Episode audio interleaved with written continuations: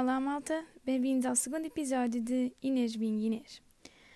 Uh, espero tenham gostado do episódio anterior. Eu sei que foi só o primeiro e ainda tenho muito a melhorar, mas, mas vou fazer tudo para conseguir entregar sempre melhores e melhores conteúdos. Uh, o podcast de hoje é sobre gerações. Posso chamar uh, batalha de gerações ou combate de gerações, porque eu acho que estamos sempre a comparar a juventude com os idosos, quase como se fosse uma guerra de quem é que é a melhor geração. E eu queria explorar um bocadinho isto, porque principalmente porque eu esta semana eu estive em casa dos meus avós de Leiria, passei lá uma semana e sabe, sabe muito bem sair um bocadinho de Lisboa e ir para um sítio completamente diferente, em que para atravessar a cidade, pronto, a parte mais central da Baixa, diria, uh, de um lado ao outro demoro no máximo, dos máximos 15, 20 minutos. Portanto, eu, eu aqui em Lisboa, na, por acaso, a semana passada, estava super habituada a todos os dias ou ir andar um bocado de bicicleta, ou ir correr, ou ir andar. E, e pronto, fez-me um bocado de falta isso, porque mesmo que eu quisesse, não saía muito dali. Eu ia dar uma volta e já estava de volta, passado pouquíssimo tempo. Mas tem outras vantagens e eu gosto muito de ir restabelecer baterias a outros sítios, mesmo que, que não seja ao estrangeiro, por exemplo, porque é tão bom sair da rotina e hum, tentar eh, incluir novos hábitos e simplesmente parece que o tempo passa muito, muito mais devagar. Eu estive lá cerca de 5 dias e eu quando voltei eu senti que tinha passado tipo um mês. Um, e eu, é muito bom, eu, eu gosto muito de, de sair, especialmente de estar com, com, os meus avós e mudar de casa, mudar de, de ambiente. E é algo muito interessante e que também é uma das razões porque eu gosto mais de, de estar lá, é que a minha avó, com 70 e tal anos, ainda trabalha. E o que é que ela faz? Ela tem um ateliê de pintura, de que fazem também tapetes de arraiolos, fazem camisolas. Ela ensina tudo e mais alguma coisa de artes decorativas, de tricô, de todas essas manualidades, diria. Uh, ela faz lá. E tem, pronto, tem o seu próprio, o seu próprio ateliê. E eu adoro o ambiente daquilo, porque eu entro lá e de repente vejo imensos quadros nas paredes, uh, cavaletes, salpicos de tinta por todo o lado. E é muito interessante porque depois ela tem lá alunas, mais ou menos da idade dela, que acabam por ser mais que alunas, são, acompanham umas das outras. E aquilo acaba por ser mais ou menos como uma terapia, porque elas vão lá, sim, podem fazer eh, mais duas carreiras uh, na camisola que estavam a preparar ou nas botinhas que estão a fazer para os netos, mas a verdade é que elas estão lá mais para, sair de casa, como uma, uma distração. E eu dou imenso valor a esse tipo de, de pessoas com essa idade, uh, conseguem arranjar motivação para sair de casa, para se mexer, para aproveitar os dias, porque eu acho que deve ser super frustrante chegar a uma idade em que não há obrigações, pelo menos a pessoa que eu sou não consigo imaginar chegar-me a essa idade. Então vejo muito mais a ser como a minha avó e se calhar terem o meu negócio low-key do que literalmente não fazer nada, acordar, tomar, ir ao café, voltar para casa, fazer o almoço, ver televisão, deitar-me. Tipo, não consigo imaginar de todo. Quem sabe se eu durante esta vida inteira fico tão cansada que, que isso é a única coisa que me apeteça fazer quando for mais velha, mas eu acho que não. E acho que também para mantermos a nossa sanidade mental, para falarmos com pessoas, para partilharmos opiniões, é muito mais enriquecedor sairmos de casa e distrairmos. E então, a verdade é que eu nestes dias contactei uh, com, com essas pessoas, com as, com as alunas da minha avó, que são amigas dela, e passou por lá tanta gente. Havia pessoas que nem sequer eh, trabalhavam nada, ou seja, nem sequer pintavam, nem sequer eh, iam lá para cozer, mas simplesmente passavam e falavam, ficavam lá a falar meia hora enquanto as outras também, também estavam lá a fazer os seus trabalhos. E, e, era, e foi muito giro, porque foi uma constante descoberta e uma constante hum, partilha de opiniões e de conversas. E pronto, eu conheci imensas senhoras, claro que eu já as, há algumas que eu, que eu já as conheço, mas estão sempre a aparecer novas. E então foi um ambiente muito giro, porque até há umas que, além de estarem lá, também, por exemplo, estão a fazer a universidade sénior. Outras estão na escola dos miúdos, com aulas especiais, a aprender a mexer no computador.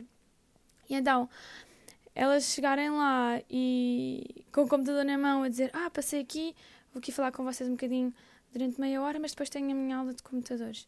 E eu acho isto genial, acho mesmo, fico mesmo feliz por haver pessoas que aproveitam os recursos que, que as cidades oferecem e que conseguem manter a sua saúde mental através destas atividades e através de conhecerem novas pessoas.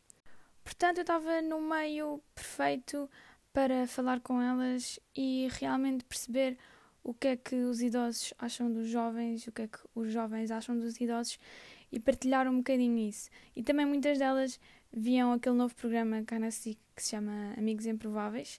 Admito que é um bocadinho um guilty pleasure meu também às vezes, uh, porque queria ver o que é que o que é que realmente os jovens e, e os idosos acham que têm a aprender uns com os outros, como é que é a relação.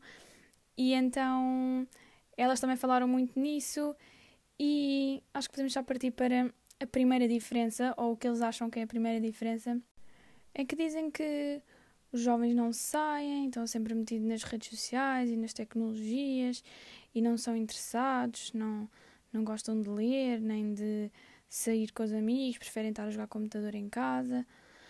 E é assim, completamente discordo. Porque, primeiro, nós temos que perceber que a juventude não pode ser caracterizada num todo, como os idosos não podem ser caracterizados num todo. Porque, como nós sabemos, há idosos coitadinhos que ficam em casa resmungões, há idosos que ficam em casa porque não têm vontade de sair, porque se sentem sozinhos e, e abandonados, mas que não têm força suficiente para sair. Há outros tipos de idosos, como estes que eu falei, que realmente saem de casa e tentam fazer algo pela vida. E portanto, como nós vemos, cada pessoa uh, tem a sua própria vida e nós não podemos de todo estar a equiparar todos os jovens. E, e então, claro que neste momento há uma grande porção de, de jovens que estão nas redes sociais e que se calhar abusam um bocadinho disso e que passam demasiado tempo sem se aperceberem. Mas outra questão é que as pessoas mais velhas acham que os jovens só, só estão nas redes sociais, mas a verdade é que o nosso telemóvel tem muita, muita informação e mesmo às vezes não querendo, nós precisamos de lá ir. E por acaso, outro dia estava a falar com. Pronto, numa daquelas conversas com essas senhoras amigas da minha avó, e de repente estávamos a falar sobre, sobre a Madonna. E uma delas diz: Ah, mas a Madonna já tem quase 70 anos. Alguém diz: Ah, não tem nada, só tem 50. Pronto, eu num segundo fui ao computador e disse: Não, olha, tem 60 anos. Acho que é isso. Isto é um exemplo super simples, mas são coisas que eu comecei a ensinar-lhes, procurar e fazer, que elas se calhar não percebiam a importância antes. Por exemplo, fiquei super feliz porque nesta semana consegui ensinar a minha avó a usar o Google. Porque a minha avó, por acaso, é, é das que são super eh, avançadas e tem Instagram e tem Facebook e chega ao serão, chega à noite e enquanto não está a dar nada na televisão, põe-se no Facebook e a mandar mensagens e não sei o que mais. E, portanto, já é super eh, avançada. Só que, pronto, há certos raciocínios, há certas coisas que se podem fazer no telemóvel que ela ainda não tem noção e que, pronto, se ninguém ensina também, não, não aprende sozinha. E então, pronto, numa, numa das noites estive a ensiná-la a procurar no Google e a procurar coisas úteis, não só coisas fúteis, mas coisas que possam ajudar, por exemplo, até no, nos trabalhos dela, porque ela, por exemplo, um dos dias não estava a conseguir aprender como é que se fazia um certo ponto lá no, no crochê, porque houve uma senhora que lhe levou lá uma manta e que já não conseguia acabar. Uh, e então, pronto, a minha avó tinha que continuar, mas a senhora já não sabia como é era o ponto. Então a minha avó esteve ali a experimentar à mão e tal, mas com um clique, se calhar, conseguia muito mais facilmente procurar os vários tipos de ponto, encontrar uma fotografia e ir ao YouTube se fosse preciso ver um vídeo. E então foi isso mais ou menos que eu, que eu tive a ensinar, porque ela também já tem Pinterest, portanto o primeiro passo também já está dado.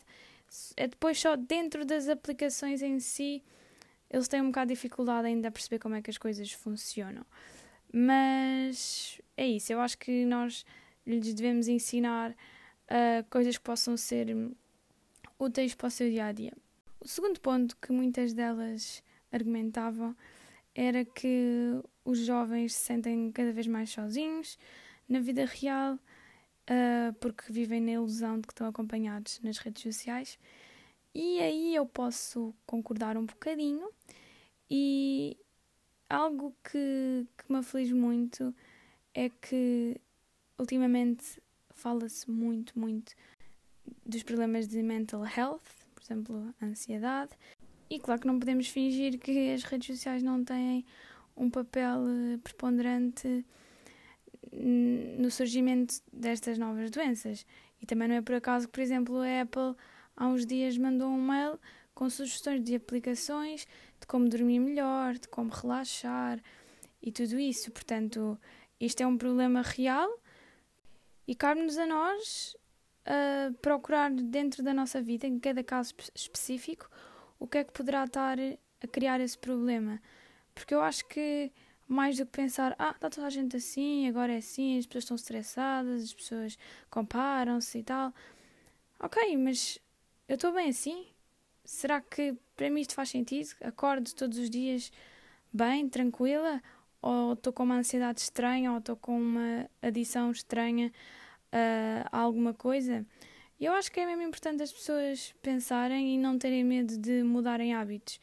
Eu acho que se nós não estamos bem, mudar um hábito é algo que nós podemos experimentar, não quer dizer que isso se vá, vá funcionar para nós, porque nós podemos pensar, ok, eu por exemplo, quando tirei o Instagram, tirei o Instagram quando fui para Erasmus e pensei, epá, se calhar estou a precisar disto para me, para me focar mais em mim, para, para aproveitar esta experiência ao máximo, para não estar em casa a olhar para um telemóvel e não, pronto, não correr o risco de perder tempo nisso e também não correr o risco de estar a comparar-me ou estar a tentar fazer inveja às pessoas, porque algo que eu sempre que sempre me fez confusão é que eu acho que o Instagram uh, realçava o pior de mim, ou seja, eu não sou uma pessoa que goste de estar a mostrar o que é que está a fazer e estar a fazer inveja aos outros, porque eu não gosto quando isso me acontece.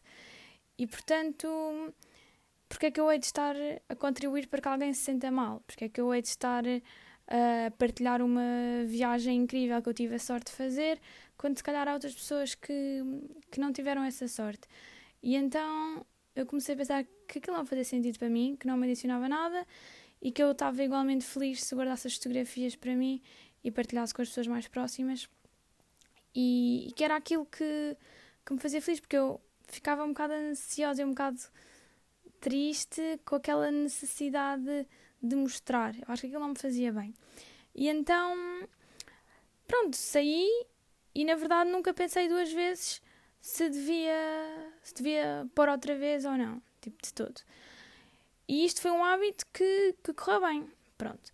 Agora, outro exemplo é, pronto, agora que não uso as redes sociais normalmente, às vezes, pronto, eu não tenho nenhum jogo no meu telemóvel também, e às vezes, por exemplo, antes de me deitar, apetece-me ver um vídeo no YouTube.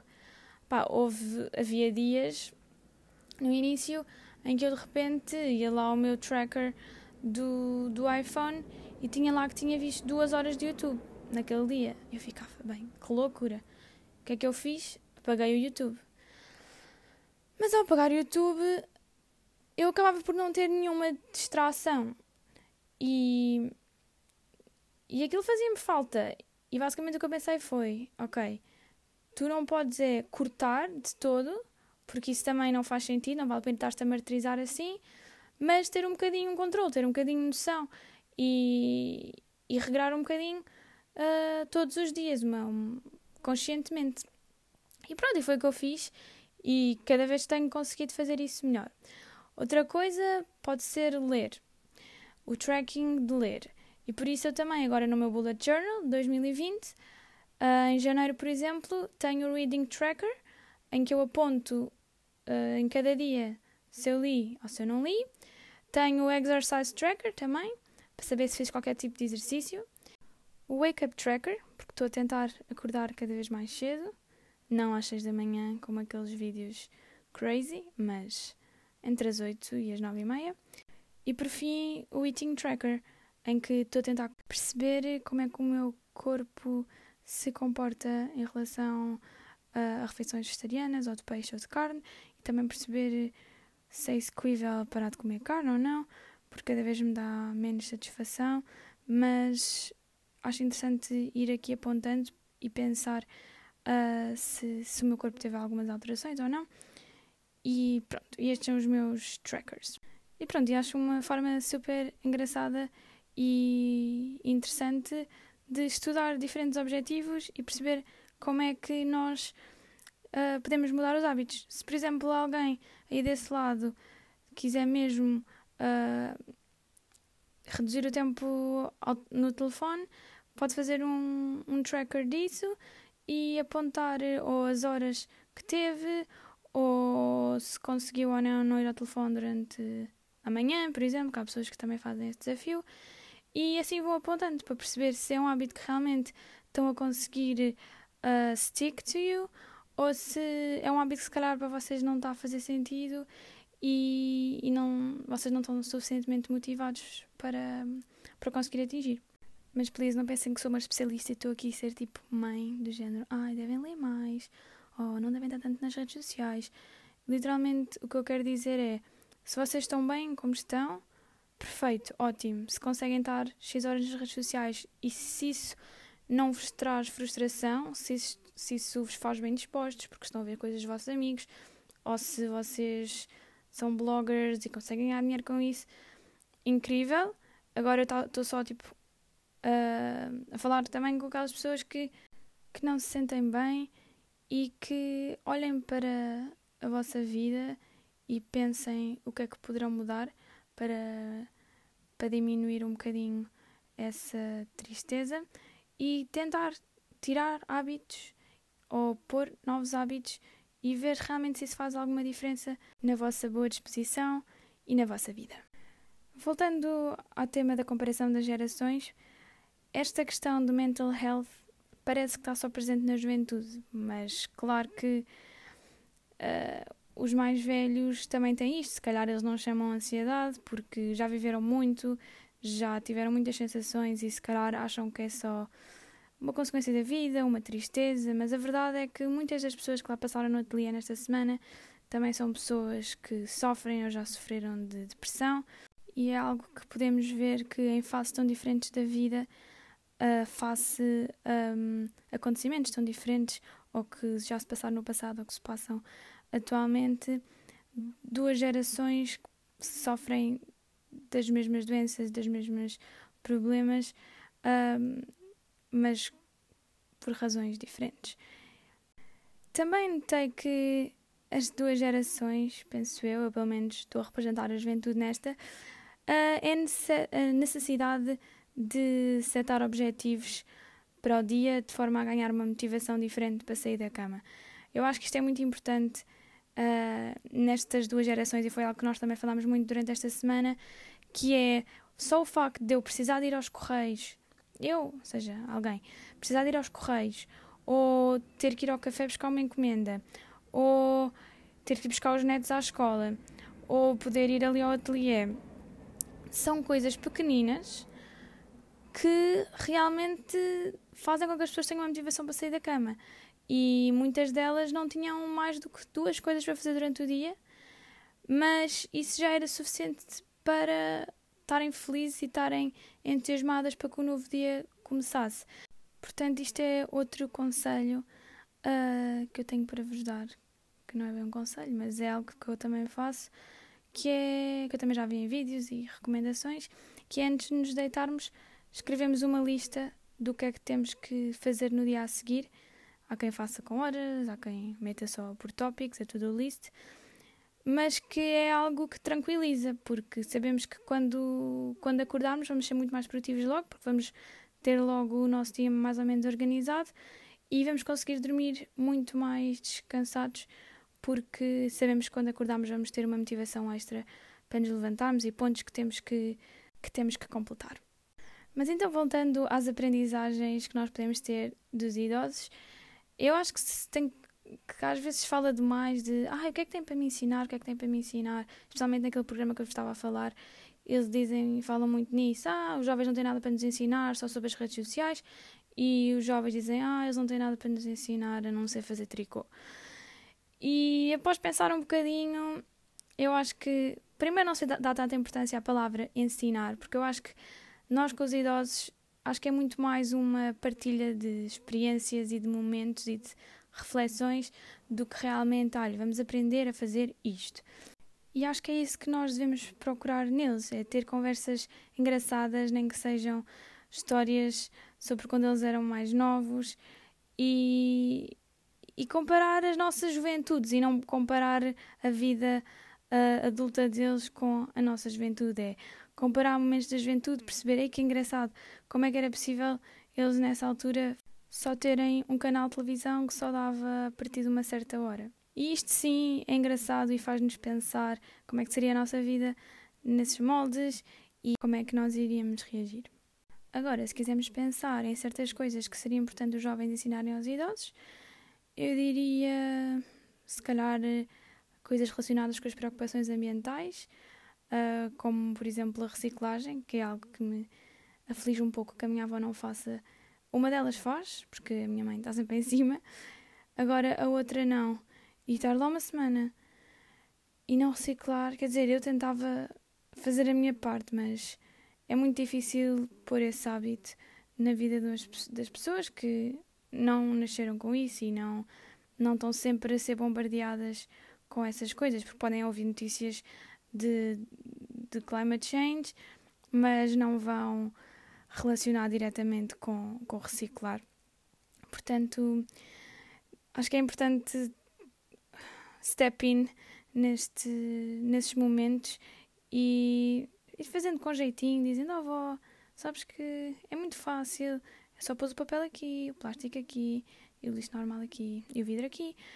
E é algo super simples, mas que se formos tentando integrar, fazem muita, muita diferença. Ainda assim, Portugal, como um país envelhecido que é, se todos os netinhos ensinassem aos avós a reciclar, já fazia bastante diferença. Mas eu também sei que, sem ser nas cidades grandes, há certas localidades em que isso é complicado, portanto, é só tentarem fazer o que tiver mais ou menos ao vosso alcance. Claro que tendo em conta as limitações uh, dos idosos, mas coisas simples uh, que podem fazer a diferença e que é algo de valor que nós lhes podemos ensinar. E também eu acho que há muita coisa nas há muitas coisas também nas formas de pensar, porque uma das conversas que me fez um bocado de impressão lá no ateliê foi uh, estavam a falar sobre uma senhora que também lá andava, mas que era mais nova, tinha 50 e poucos anos, e que ela neste momento, pronto, estava assim numa fase menos boa, em que não lhe apetecia sair de casa e já não ia lá há algum tempo. E acho que, pronto, se sentia um bocado sozinha, porque ainda era uma rapariga nova, mas tinha tido alguns problemas psicológicos e então a família já não lhe, não lhe dava muito crédito e não lhe dava muito apoio. E claro que uma pessoa dessa idade ainda está completamente aberta ao amor e, e era isso que ela queria. Ela queria ter alguém que lhe fizesse companhia e que gostasse dela. E então ela, pronto, tinha estado a procurar e teoricamente a minha avó e outras senhoras do ateliê já tinham apresentado imensos homens. E eu, mas que tipo de, de homens? Ah, um amigo do avô e não sei o quê. Eu, oh, avó, mas os amigos do avô têm 70 e tal anos. Ah, tá bem, mas é melhor que nada. Mas ela arma assim esquisita. E as outras, ah, sim, sim, a tua avó está farta de lhe arranjar pretendentes. Mas depois ela diz que que eles só querem é fazer o amor e ela não quer isso, ela quer alguém que goste dela. E portanto, elas estavam ali a falar como se fosse super fácil arranjar alguém. E, e elas diziam: Ai, mas ela, porque é que é tão esquisita? Se não quer ficar sozinha, ela que fica o homem. E não sei o quê, nós estamos fartos de tentar. E eu acho que também é preciso um bocado de, de compreensão, porque eu acho que na, na, na idade delas as coisas eram muito diferentes. E, e há muita gente que eu sei que também histórias que lá passaram esta semana de pessoas que estão infelizes, mesmo infelizes e com maridos que as tratam mal uh, e que elas não conseguem sair, mas acham que têm que lidar com aquilo porque sim, porque é o marido e tem que ser. E eu acho que atualmente muitas relações que não funcionam, as pessoas não, já não têm tanto medo como tinham nessa altura. Claro que há muita gente ainda com medo de sair desse tipo de relações, mas atualmente é muito mais fácil e pronto, como sabemos as taxas de divórcio são maiores e a pessoa não fica com o primeiro que lhe aparecer ou que os pais que os pais escolham. E então eu acho que uh, as opiniões acerca dos relacionamentos também são coisas assim deixam um pouco a desejar em algumas opiniões que eu ouvi e falta um bocado de compreensão, eu acho, meter-se na posição de outra pessoa. Será que. Claro que a pessoa não quer uma pessoa qualquer ao seu lado, claro que a pessoa está triste, claro que a pessoa está desesperada num certo, de uma certa forma, mas não é ficar com o primeiro que lhe aparece à porta que, que ela vai realmente encontrar a felicidade. E então, pronto, dei imensa força e até foi, foi bom porque essa, essa senhora de quem nós estávamos a falar, uh, depois eu um dia fui dar um dos meus passeios para ver se fazia um pouco de exercício para pôr no meu exercise tracker. Uh, by the way, eu não pus tipo piscina e não pus mais ou menos nesse dia, porque pronto, nesse dia eu pus sempre mais ou menos exercício, porque aquilo não é bem exercício. Uh, e então num desses meus passeios, eu de repente encontro a sair de uma loja, porque eu já a conhecia, porque no verão também tinha estado lá. E ela foi super querida, estava assim meio envergonhada, com óculos escuros e tudo. E só me disse: Ah, pronto, olha, eram para aí quatro da tarde. Ah, olha, vou agora almoçar, ainda não consegui almoçar porque dormi mal. E vou agora tomar uns comprimidos para dormir e depois vou tentar lá passar no ateliê. Mas pronto, acabou por não passar. Mas ela foi super simpática e eu dei-lhe imensas. Não sei, dei-lhe imensa força e disse: Sim, não se preocupe, ponha-se boa e tudo isso. Porque eu compreendo aí, costumo um bocado ouvir aquelas velhotas todas a dizer que que ela é que não aceitava quem elas lhes escolhiam quando, coitada, são homens mais velhos que não têm. que não é por serem mais velhos que não, que não prestam o que ela não gostaria, mesmo porque as intenções deles não são as melhores. Ela quer alguém que, que faça companhia. E, e pronto, já estou aqui a partilhar fofoquices uh, do ateliê da minha avó. Um, mas pronto, acho que essa questão das perspectivas também, também é algo bom nós irmos falando. Quando ouvimos, algum, quando ouvimos a nossa voz ou alguém a falar de uma forma que se calhar já não faz sentido neste século, devemos intervir e, e tentar mudar um bocadinho as cabeças. E não é por mal, é só tentar pôr novas perspectivas e perceber que não é tudo preto no branco.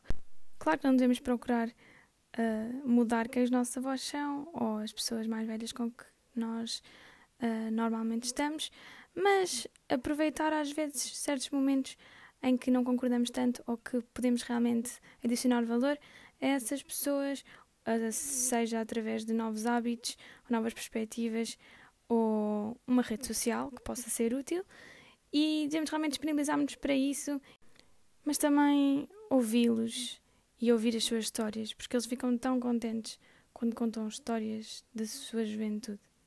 E pronto, foi este o podcast desta semana.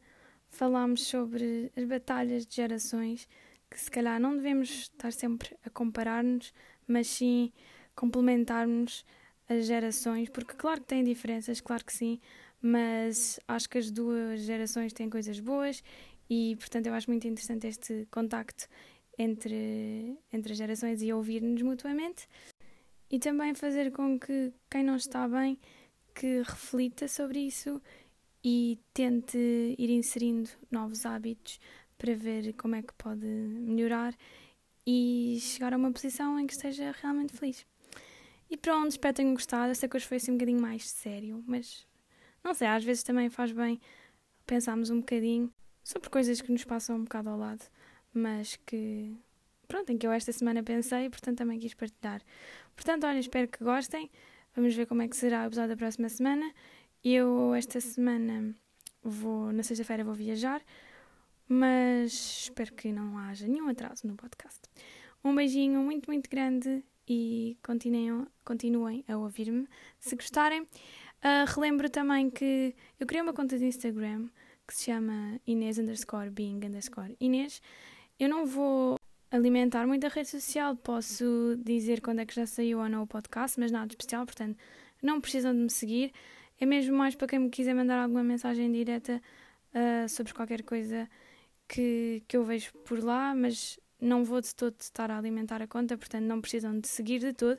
Se tiverem alguma questão é que podem mandar por lá mensagem. E também o e-mail inês.santos.projects.gmail.com Também podem deixar as vossas questões ou qualquer coisa que precisem, que eu irei responder. Portanto, um grande beijinho e vemo-nos para a semana.